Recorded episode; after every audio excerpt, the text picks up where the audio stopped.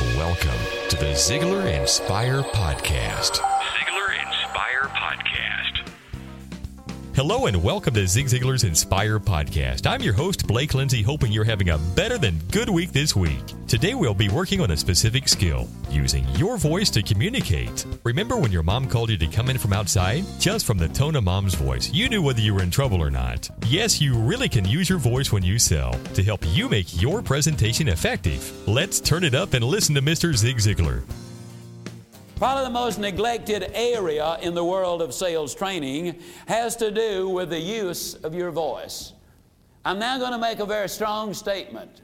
In my judgment, the most important thing you can do to dramatically improve your closing percentages and to make more sales is to deliberately train your voice.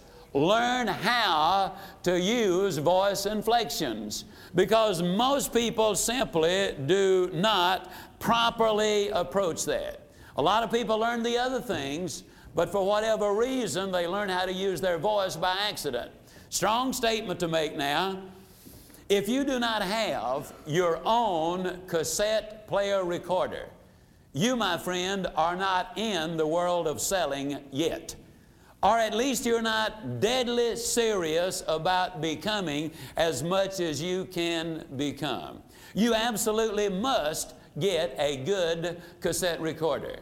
You must record your presentation. Now, I know a lot of times people say, Well, Jake, I don't sound on tape as I sound in person. Well, I got news for you. You do.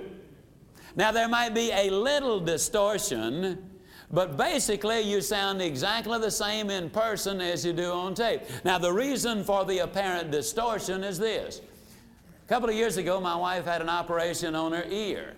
I was talking with a surgeon about this very subject. And I said, Why does it sound different, your voice, when you record it as verse when you're uh, talking? He said, Very simple. When you listen to what you say as you talk, the primary source of sound is coming through bone. Now, I'm not calling you a bonehead. I'm just saying the primary source of sound comes through bone. Then he said, when you make the recording, the primary source of sound is coming through the air. And that's why it makes the difference. You need to record your presentation. It would be ideal if it could be in front of a live prospect. If that cannot be handled, then you put it in a simulated, in a classroom situation, the full presentation. Give it everything you got, do it as you normally would do. Then you need to do two things. You need to listen back and analyze, and then you need to script your presentation. You need to do the same thing with the way you answer objections, the way you close sales. The whole bit needs to be recorded. You're going to discover some interesting, some pleasing, and some information that you won't be glad to get except for the fact that it will help you to become infinitely more professional. You're going to discover, first of all, that the chances are about nine to one that you talk too much. That's right.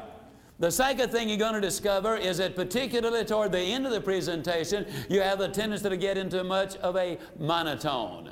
And the third thing is you're going to discover is that you deal in a lot of areas that have nothing whatever to do with the sale itself. Let me tell you what's going to happen. When you put the words to script, they're going to remind you of some things that you have forgotten. You're going to then write those things down, those points, those examples, those ideas. And when you write down what you'd been using, combined with what you had forgotten, some beautiful new ideas are going to be generated from it.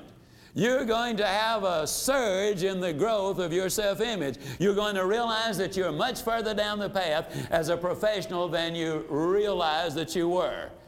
Big word of caution. Profound statement. Listen carefully. Pay attention. Don't go anywhere right now. Stay with this recording. If you're not powerful careful with all this new information, you're going to be guilty of gross overkill. You're going to tell that prospect about three times as much as they need to know in order to make the decision. Then, what do you do? You simply sift through this new information and load it with those power shots. You also will have additional information to deal with the questions and objections. And instead of having fluff in there, you give them an awful lot of meat from hello to goodbye. I can absolutely assure you, when you give it more thought, you will be a far better, a far more productive, a far more professional sales person. All right, now, I mentioned the fact that you've now gotten a great deal of information. You now need to start training your voice so that you can make it more effective. You do that, first of all, as you listen to that presentation, you ask yourself a question. If I were calling on me, with that presentation I just made, would I be convinced? Would I buy from me? That's a very important thing. Then we need to look at how we change the inflection of the voice to make those words more effective. All I'm saying is that with voice inflection, you can give it an entirely different perspective and an entirely different meaning. You can tell your child to do something, or you can ask a prospect to do something, and it can either be in love or hate using the same words. But the tone, the inflection of your voice is what makes the difference. And so, as we look at the voice inflection close, you learn to do the things I'm talking about. First, by taking that one sentence, I did not say he stole the money. And you need to use those sentences into a recorder until a stranger can listen to them and tell you what those words are saying. Now, you'll have to practice that a number of different times, and you'll have to listen carefully and make it come back. And when you have then done that successfully, now re record your presentation. With the new voice inflection and the new information, you will discover that in a matter of a month, you can dramatically increase the impact of that presentation. Then, as you listen to this recording, you will want to play these things over and over, and you'll need to back it up and then spread it forward and back it up and then let it go forward to hear this particular thing a number of times from here on in. How many of you have prospects who occasionally say to you that your price is a little out of line? Can I see your hands? I know of very few salespeople who do not encounter that objection. Now, some of them bring it up in one way, some in another. One guy will be dogmatic, that price is ridiculous. You might have an old boy down home kind of a philosopher who will kind of say, well, you folks kind of proud of that stuff you sell, ain't you? Another one might be a little timid or a little hesitant, you know, and he'll say, well, it seems to me that uh, that price is a little high. Now, they're all talking about price, but you handle them in a different way. The prospect who says that price is ridiculous, you simply lower your voice and repeat almost verbatim what they said. The price is ridiculous? Now that sounds so simple. But you'll need to practice it on your recorder a number of times. What you have done psychologically is you now have moved the objection back over to his side of the table. Now he's got to justify his statement instead of you defending the price. And there is a lot of difference. Now, you can use these in social situations, family situations, or any other situations. You know, ladies, you might beat your husband home if you both work, or if you do not work and he gets home and you've had a tough day, you know, you simply say to your husband, honey, did you want to take me to Alamans for dinner tonight, or would Farfallows be better? Well, he might not be in the kind of mood to take you out to dinner. He might well say, Well, honey, I really didn't want to take you anywhere to dinner. Or he might be even uh, more emphatic than that. You don't argue with him. You simply look at him and say, You don't want to take me to dinner? Huh? It's almost unfair, isn't it? Some people call them the weaker sex. I'm always amazed uh, at that myself. They live longer than we do. Any doctor will tell you that their endurance is much greater, their threshold of pain is much greater, all of these good things. We'll learn someday, but anyhow, you, you, you might be grass cutting time at home, and so you say to your son, Son, it's time to cut the grass. Well, you know, some of our youngsters are not always overly motivated, excited, and enthused, and dedicated and committed uh, to cleaning the yard as we are. And so he might uh, well say, I don't want to cut the grass. Well, you just look at him and simply say, You don't want to cut the grass, son?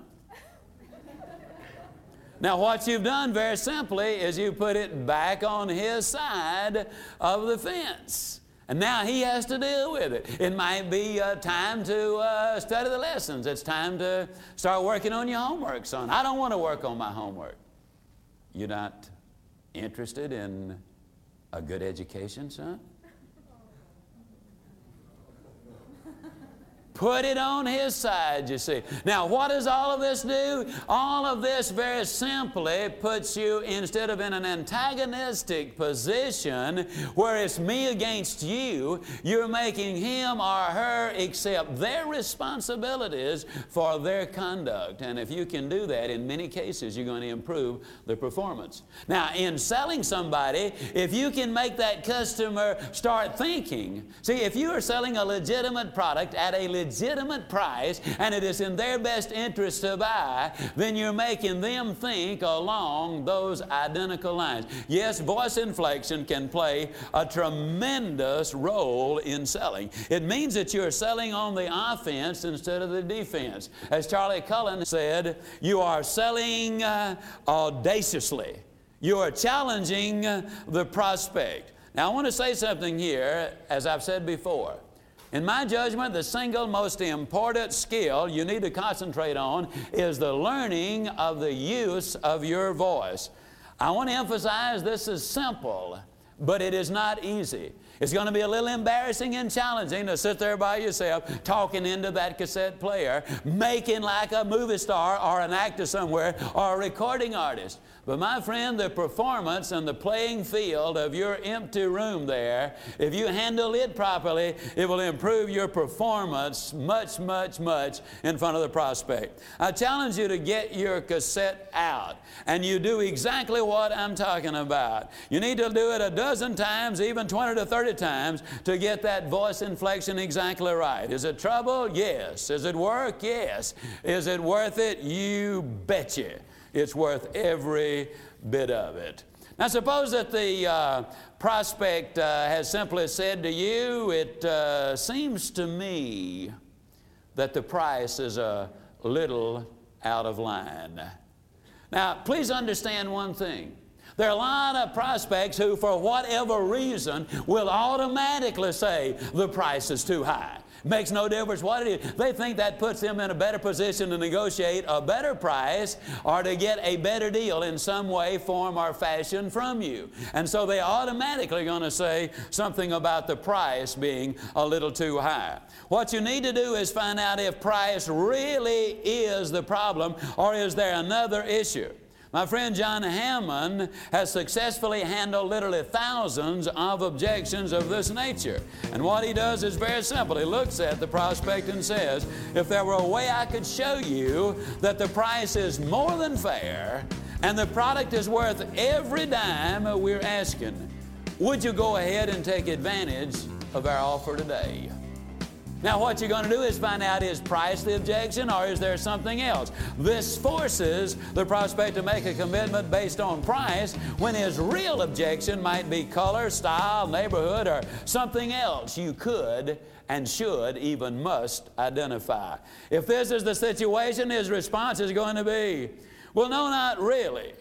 Price is not really the problem. And when he says that, then you can simply say, then there must be some other reason you're hesitating. Would you mind if I ask what that reason might be? A superb procedure for smoking out the real objection. Price is too high. Let me ask you a question, Mr. Prospect. Do you like the product? Notice again all the questions we're asking. Do you like the product? Well, yes, I like it, but it, it says that the price is high. Lower your voice, Look your prospect right in the eye. And I'll say this so many times throughout the series look the prospect in the eye. That's one of the reasons, as a salesperson, unless it's absolutely dazzlingly bright sunshine, you're out on the desert somewhere, you must never have on sunglasses. That prospect needs to clearly see those eyeballs. Whether it is fact or fiction, most people have been taught that if he won't look in the eye, he ain't honest. How many of you have ever heard that? I don't like that guy. Wouldn't look me in the eye. Well, my experience has been that the greatest con men of all time, I mean the smoothest talking rascals I have ever seen, could look you dead center with those baby blue eyes and just charm you out of your last buck. And they never varied at all. I mean, they looked you dead center. But most people agree that they don't trust those who will not look them in the eye. And so if you can't see their eyes, then the tendency not to trust is much greater. Among other things, they might think you're on drugs, you know, and that's the reason that uh, you need to have those uh, eyeballs where they can see. So, anyhow, the prospect has said, uh, you've asked them if they like the product, and they say, Yeah, I like the product, but the price is too high. Then you lower your voice, you look at them and say, Wouldn't you agree, Mr. Prospect, that it is difficult to pay too much for something you really like? What Mr. Ziglar's proposing is a lot of work and effort. To record yourself, to listen back to it, and to make adjustments. A lot of work with a huge payoff. You can improve your skills and learn how to use your voice better in every situation. I wish you the very best on your journey with improving your voice inflection. Until next time, I'm Blake Lindsay encouraging you to live your life to the fullest. Ziglar. Ziglar. Inspiring true performance.